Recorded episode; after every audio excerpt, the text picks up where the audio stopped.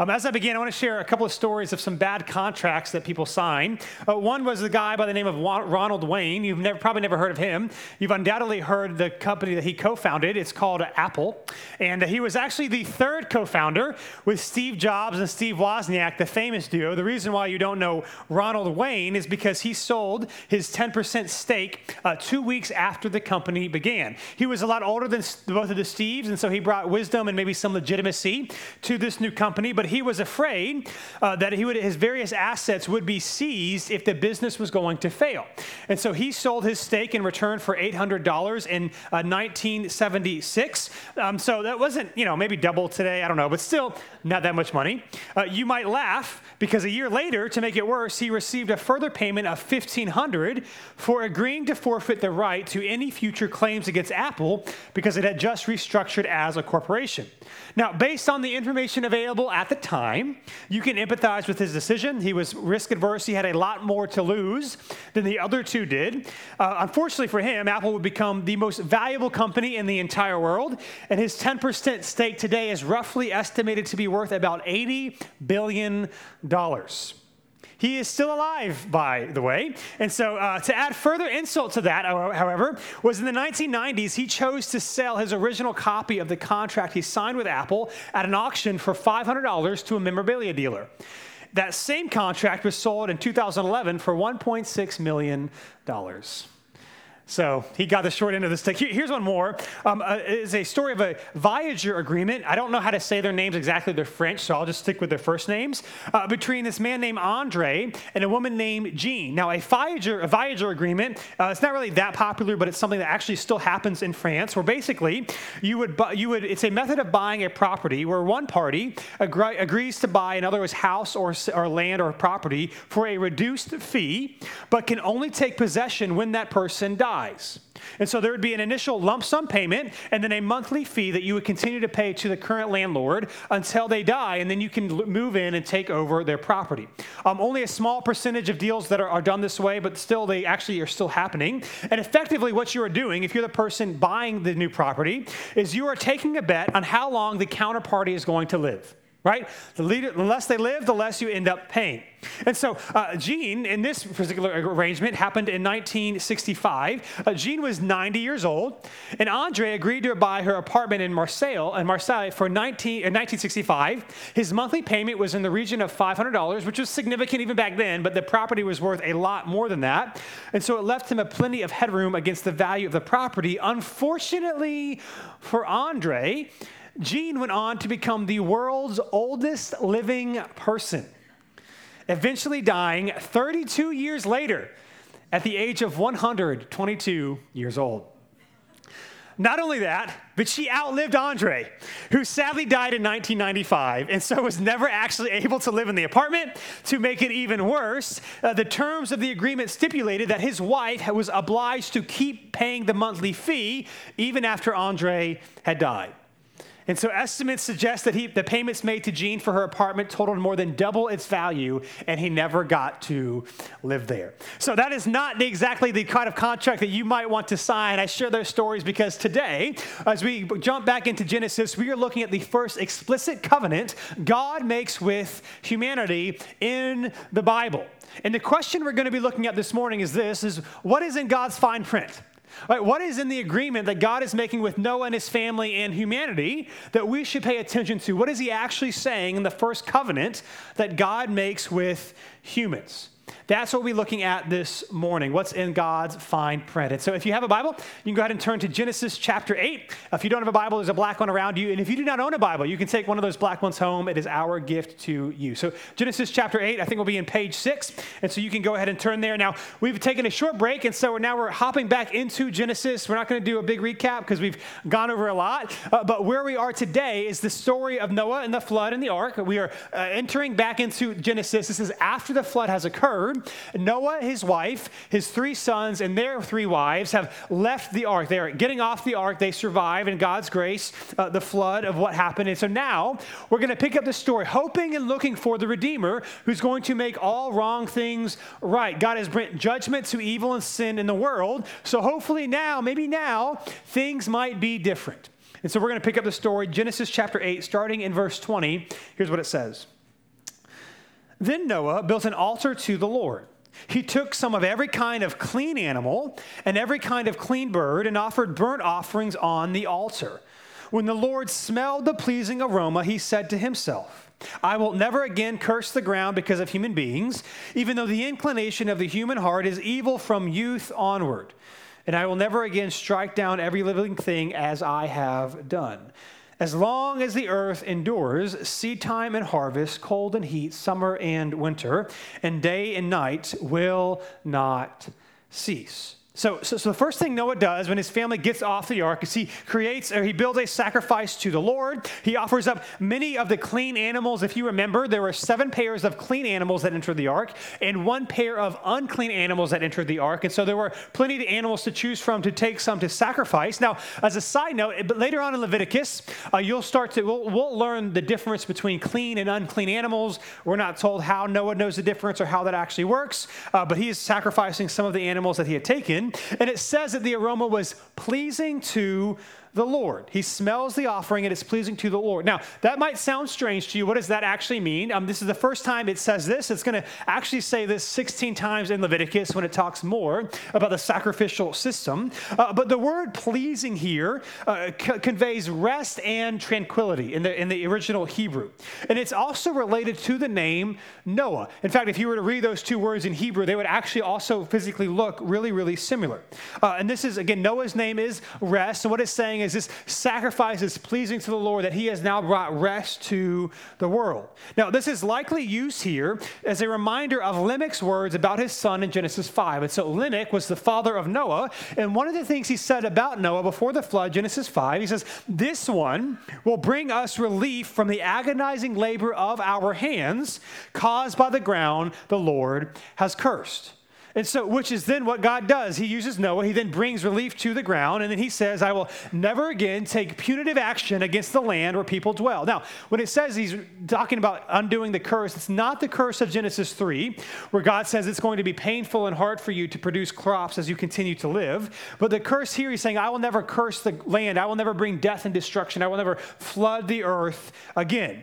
Which is interesting because he even says here, even though the inclination of the human heart is evil from youth, which again echoes closely to Genesis chapter 6 before the flood when God said that every inclination of the human mind was nothing but evil all the time. In other words, even though humanity has not changed, in spite of our propensity towards sin, atonement through sacrifice now seems possible. That we can offer sacrifices to the Lord and He would accept them as our repentance on our behalf. That God is going to give His people a way out so they do not have to experience this flood again. That sin can be dealt with and He will never again strike down every living thing. And so uh, the first thing we see happening here here is this, and that is that God gives us life. This is the story of Noah, that instead of destroying everyone for what we deserve, he takes the family, he rescues them out of his grace so that humanity can, can essentially get a restart. Now, again, the, the flood story is a uh, recreation, or it has very similar, many similarities to the creation story of Genesis 1 and 2. And so the flood story, if you will, is a recreation. There's chaotic darkness, waters hovering over everywhere, and God's Spirit dries out the land, just like in Genesis Genesis 1 that there's chaotic darker, uh, darkness and God's Spirit makes that land habitable for humanity. That we see recreation happening here. That while humans still have an inclination towards sin, God is promising that He will never again destroy all humanity. Of course, why he won't do that, even though he is loving and full of justice, is revealed through Scripture, beginning in a little bit later on in this passage. So, if we are still inclined towards sin, why won't he justly uh, bring condemnation to the world if it's deserved? Well, we're going to see why not in a few verses. And so, let's keep reading. Verse 1, it says this of chapter 9. Uh, God blessed Noah and his sons, and he said to them, Be fruitful and multiply, and fill the earth. So, again, if you've been with us through Genesis, these words sound familiar. Again, it's the creation blessing again. Same thing God says to Adam and Eve be fruitful and multiply. However, there are a couple of distinctions in this blessing, uh, what God's going to say versus what he says in the beginning of Genesis. What's also interesting is one of the things we've pointed out is that Genesis is not the only ancient Near Eastern account that talks about people living a very long time, there being a flood, and then people's lifespans reducing after the flood. Now, of course, that doesn't prove that it actually happened. It's just sort of interesting that we have many documents that talk about this. However, one of the things we've done through this series is seen some of the unique differences between the Genesis account and some of these other ancient mythology accounts. For example, in one of them called the Atrahasis epic, in the in that account of the flood, it was overpopulation and the annoyance of, humanity to the gods, which is why the gods sends the flood. There's too many people, the gods were annoyed with them, and so they wipe them all out. And so, to ensure that the problem doesn't occur again, after the flood, the gods reach a compromise with humanity uh, by inflicting women with infertility and sterility, high infant mortality, and artificial barrenness by cultic rituals. In other words, here are the things you should do uh, to have less kids. Now, you could say that their attempt at this, these false gods' attempt at this failed because there's 8 billion people here today. And so that might not have worked. But it's just worth pointing out this is not what God does. Right? God loves his creation. He loves humanity. Even though we're sinful and we fall short, he delights in people who come and turn to him. He is not annoyed with us. He must jo- uh, judge sin and evil, but he loves us even when we commit our evil. He is not like any of the other ancient gods that people might have come up with. And so he says, Be fruitful and, and, multiply. Then he says this in verse 2. He says, The fear and terror of you, so he's talking to Noah, but of humanity, uh, will be in every living creature on the earth. Every bird of the sky, every creature that crawls on the ground, and all the fish of the sea. They are placed under your authority. Every creature that lives and moves will be food for you. As I gave the green plants, I have given you everything. However, you must not eat meat with its lifeblood in it. So, uh, two distinctions in this blessing from the original creation blessing in Genesis 1 and 2. The, the, first is that in Genesis 1, humanity is told to rule and subdue. These are positive blessings, like be in charge, subdue the earth, rule over it. Uh, but here, a negative comment or command is introduced when it says that animals will have fear and dread of humans. Like there's going to be some conflict there. They're going to be afraid of you. Now, as a side note, we'll talk about this in a second, uh, but which animals is referred to here is actually debatable in Hebrew. Um, it could specifically, I mean, it could be saying like all animals are going to be afraid. It's going to be this hard, tense relationship. Or it actually could be specifically referring to wild, non domesticated animals, particularly those that travel in herds. I'll explain why in a second. Uh, second, so but there's going to be fear. Second, in Genesis 1, the emphasis was on eating plants and vegetation, right? God gives the plants and the fruits for the people to eat. Um, now, uh, here, now it's saying that they can eat anything, right? The, the emphasis here is on animals and meat to be eaten. Now, it doesn't say this in the text, but some biblical scholars might argue that there's some inference here that's saying that perhaps part of the mass violence and evil that was happening before the flood was due to the lack of food that people were fighting over what little there was, and so they were killing each other. But regardless, they are now told to eat animals, or they are blessed to do so. Now, what's interesting is that they can eat animals, but not while it has the lifeblood in it, or the blood still, still in it. Now, why this is a command is probably for two reasons. One, this wasn't like necessarily happen all the time, but we actually do know this did happen, at least in some instances. Remember, there's no veg- uh, refrigeration in the ancient world. And so we actually have accounts where people would kill animals, keep the animals alive as they would cut off their limbs so they could eat the meat, because once the animal dies, the meat spoils thereafter pretty quickly. And so you have accounts of people keeping animals alive while they're cutting parts of the animal off so that the rest of the meat still stays fresh. And so what this is saying is the animal has to be dead.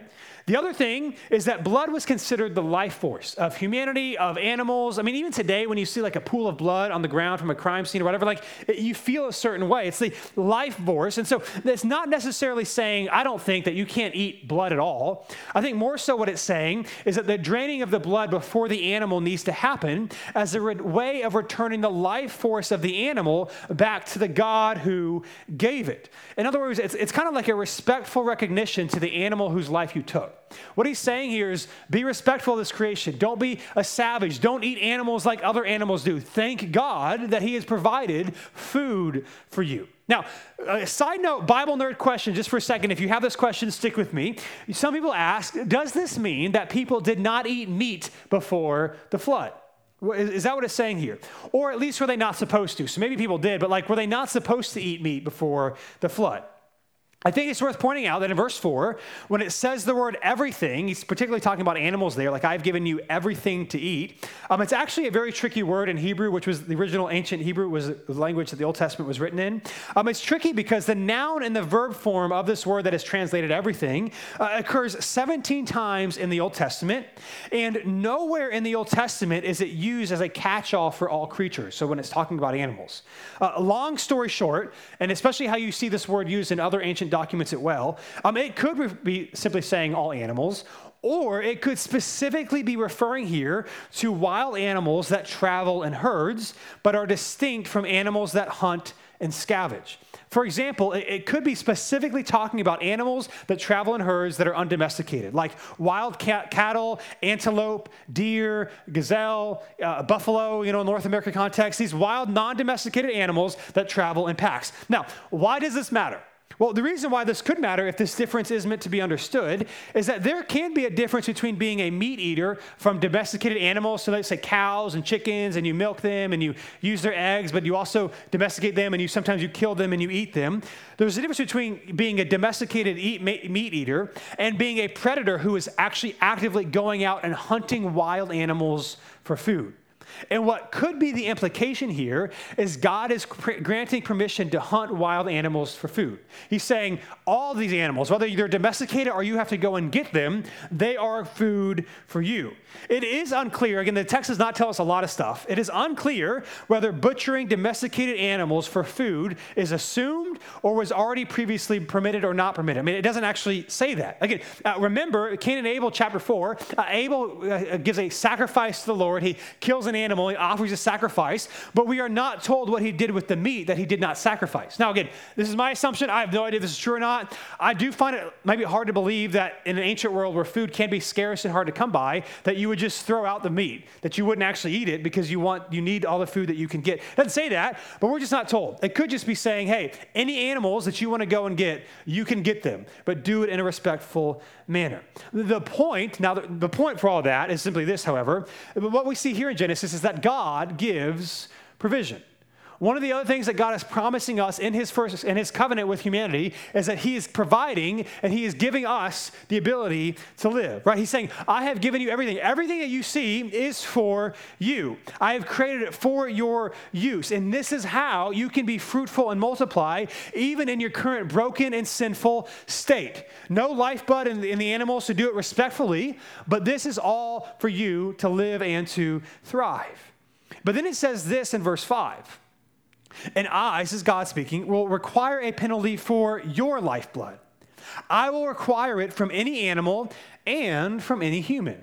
If someone murders a fellow human, I will require that person's life. Whoever sheds human blood, by, his, by humans, his blood will be shed. For God made humans in his image.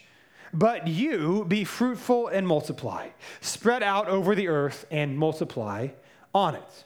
And so, what, is, what God is saying here is that, that while humans can go out and hunt animals for, few, for food, human life, because it is created in the image of God, remains under protection and should not be taken under any reason, under any circumstance, you should not kill a fellow image bearer. The only time that God permits this or is, is in the exceptional case where somebody murders or out of cold blood goes and kills somebody. He's essentially granting capital punishment here because human, uh, killing another human is such a big deal.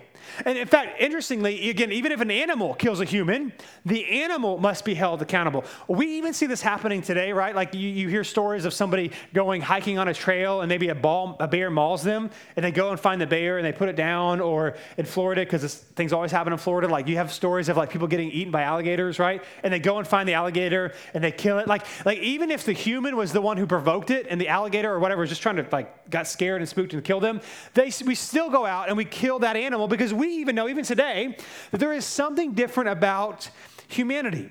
And so, to God, to murder another human is to literally murder what is most like God. That's why it's a big deal. Uh, therefore, those who kill with vengeance, which we've already seen happen twice up until this point in Genesis. Cain kills Abel in Genesis 4. Lamech, a different Lamech than Noah's dad, but from the line of Cain, another Lamech, kills somebody in Genesis 5, and then he boasts about it says that vengeance is mine and he should be able to do whatever he wants. What God is saying is that if you kill someone, you will be held accountable. This is not okay. This is not a good thing. You should not kill someone that I have created. Or another thing that we've seen already through Genesis and here, reemphasized here, is that God gives value to human life. It is God that gives value. Genesis 5 uh, reiterates what is true before the sin of Genesis 1 of Adam and Eve that people are created in the image of God. And then it says it here again in Genesis 9 that people are created in the image of God. Even after the brokenness of the sin of the fall of Genesis 3, even in our broken, sinful state, every single person is still valuable. Every single human is still created in the image of God. That our broken, sinful state has not changed your worth or my worth. I think, again, it seems to be why, time and time again, we might be uncomfortable with how patient God sometimes is. I mean, even if you uh, maybe think of certain things that are happening today in the world, and you're like, well, why doesn't God stop it? Or why doesn't God bring judgment? Or Why doesn't God do this thing? I think part of it might be because He loves us so much that He is patient, giving as much time as possible for repentance, for repentance, for people to know who He is. And so, what we see happening here is there's also no qualification between what happens if you kill a person, that, that all people matter. Like, it does not matter your income or your influence or your authority or your intellect or your size or your geographical location or how much money you made, that all people are created in the image of God, and therefore all people are intrinsically valuable. Now, as much as we like that, especially in our current cultural moment we talk about human rights and all people matter, right? As much as we like that, this statement can only be true if there is a creator who says it is. Right? It might sound good to us, but unless there is a creator who actually says this is true, it's just, it's just, it's just nice thinking. Uh, in fact, I love what Kirsten uh, Birkett says. I mentioned, I shared this a few weeks ago, but I want to share it again. She talks about the reality for us if God does not exist. Here's our reality. It is not only that humanity fails to matter if there is nothing more than the natural world. Right? Who cares? Who gets to say who's more valuable, right? She says, ironically, the natural world ceases to matter as well. It is just a collection of atoms. Some of us like our collection of atoms in the form of trees and meadows. Others prefer cars and fuel. Who is to say which is better? There is no value to be attached to the world other than what any individual cares to give it.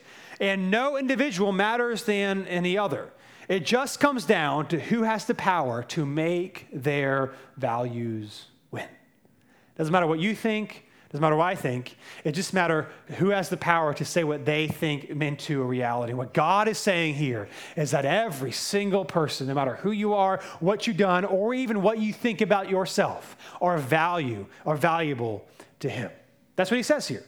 And then verse 8, he continues by saying this uh, Then God said to Noah and his sons with him, Understand that I am establishing my covenant with you and your descendants after you and with every living creature that is with you, birds, livestock, and all wildlife of the earth that are with you, all the animals of the earth that came out of the ark, I will establish my covenant with you that never again will every creature be wiped out by floodwaters.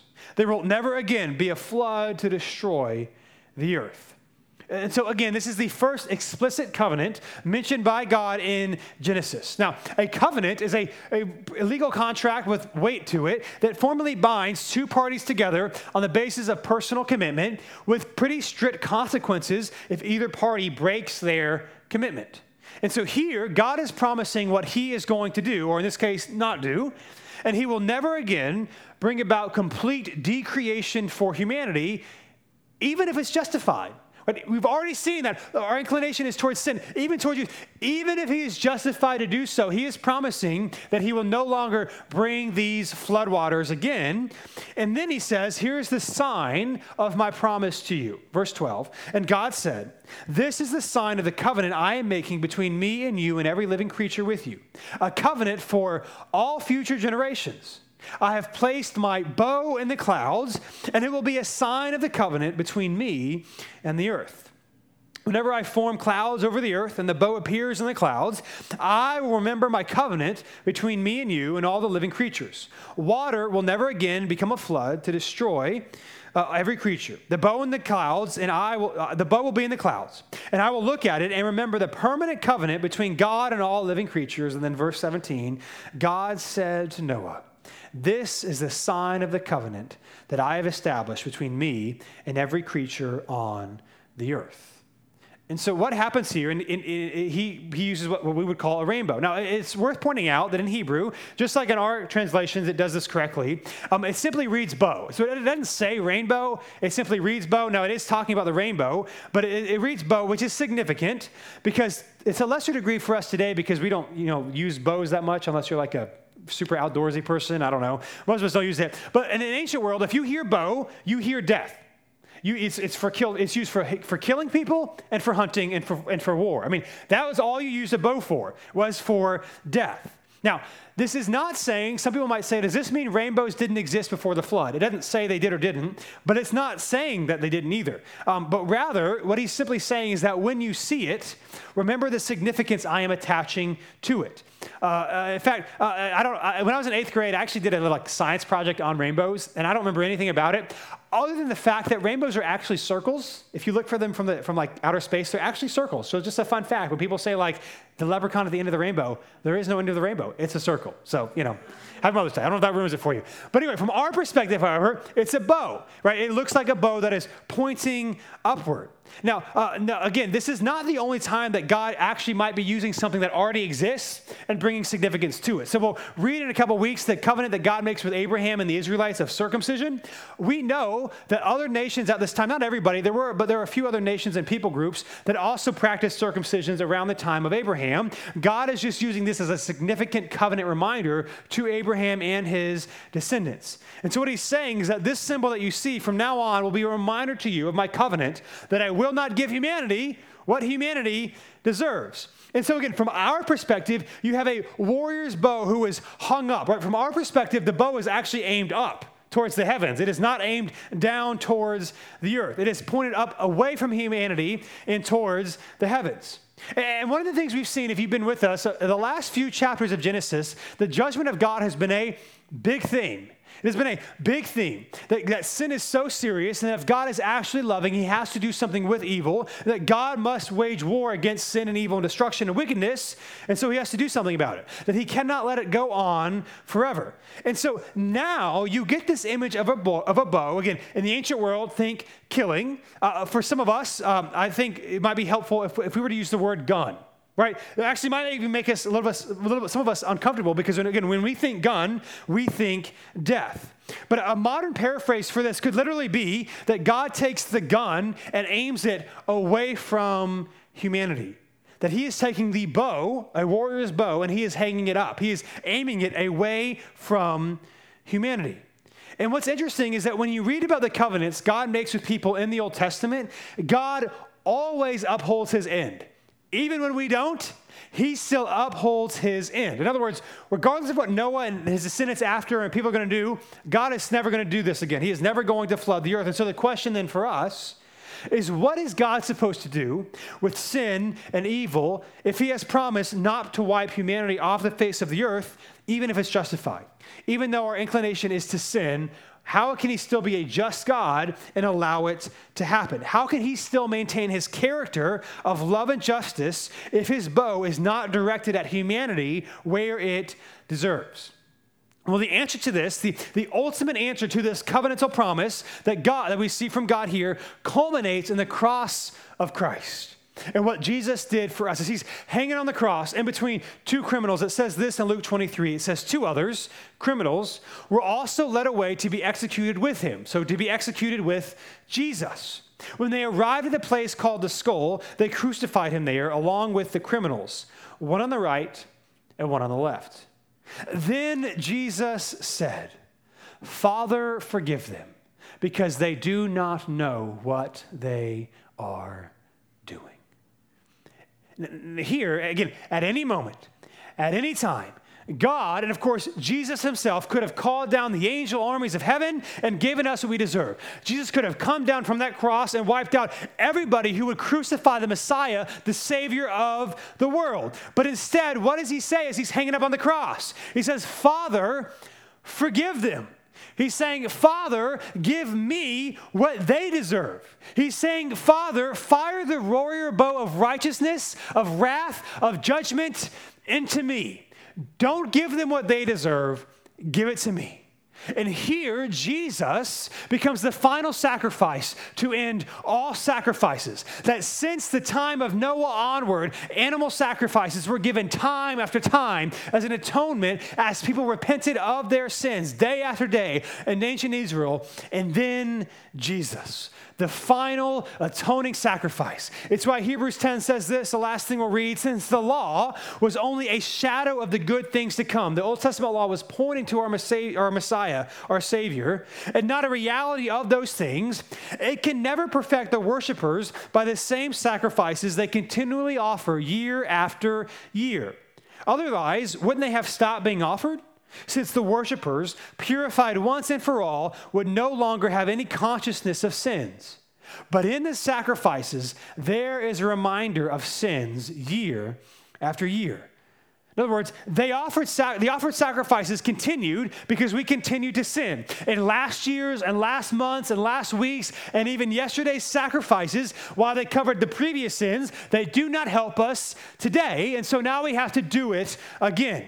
But then you see Jesus who has come to finish it all. That God has made good on his promise to Noah that the bow of judgment is going to be unleashed somewhere else not against humanity, but against Jesus, who willingly took the wrath and judgment of God on our behalf so that we can experience the kingdom of God. Judgment has fallen on the only perfect sacrifice able to take it, right? The gospel is not that you tried really hard and you did a lot of good things and you offered your sacrifices and that God accepted you. The gospel is that Jesus saved you based on his perfect life, death, burial, and resurrection. That anyone can experience the goodness and grace of God, not because of your effort, because of Him.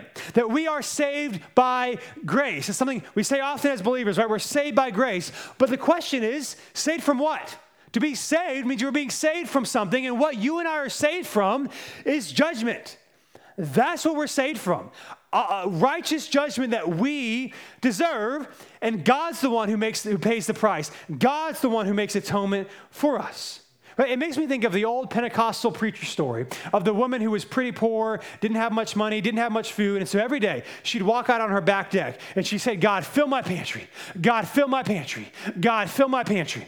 And every day when she would walk into her kitchen and she had some pantry or some food in her pantry, she'd go back on her back deck and she said, God did it. God did it. God did it. Every single day. God, fill my pantry. God, fill my pantry. And every day she had food, she'd go out on her back deck. God did it. God did it. God did it. Well, one day her atheist neighbor who hated God and was so tired of her praying and worshiping this God that he says does not exist that he came up with a plan.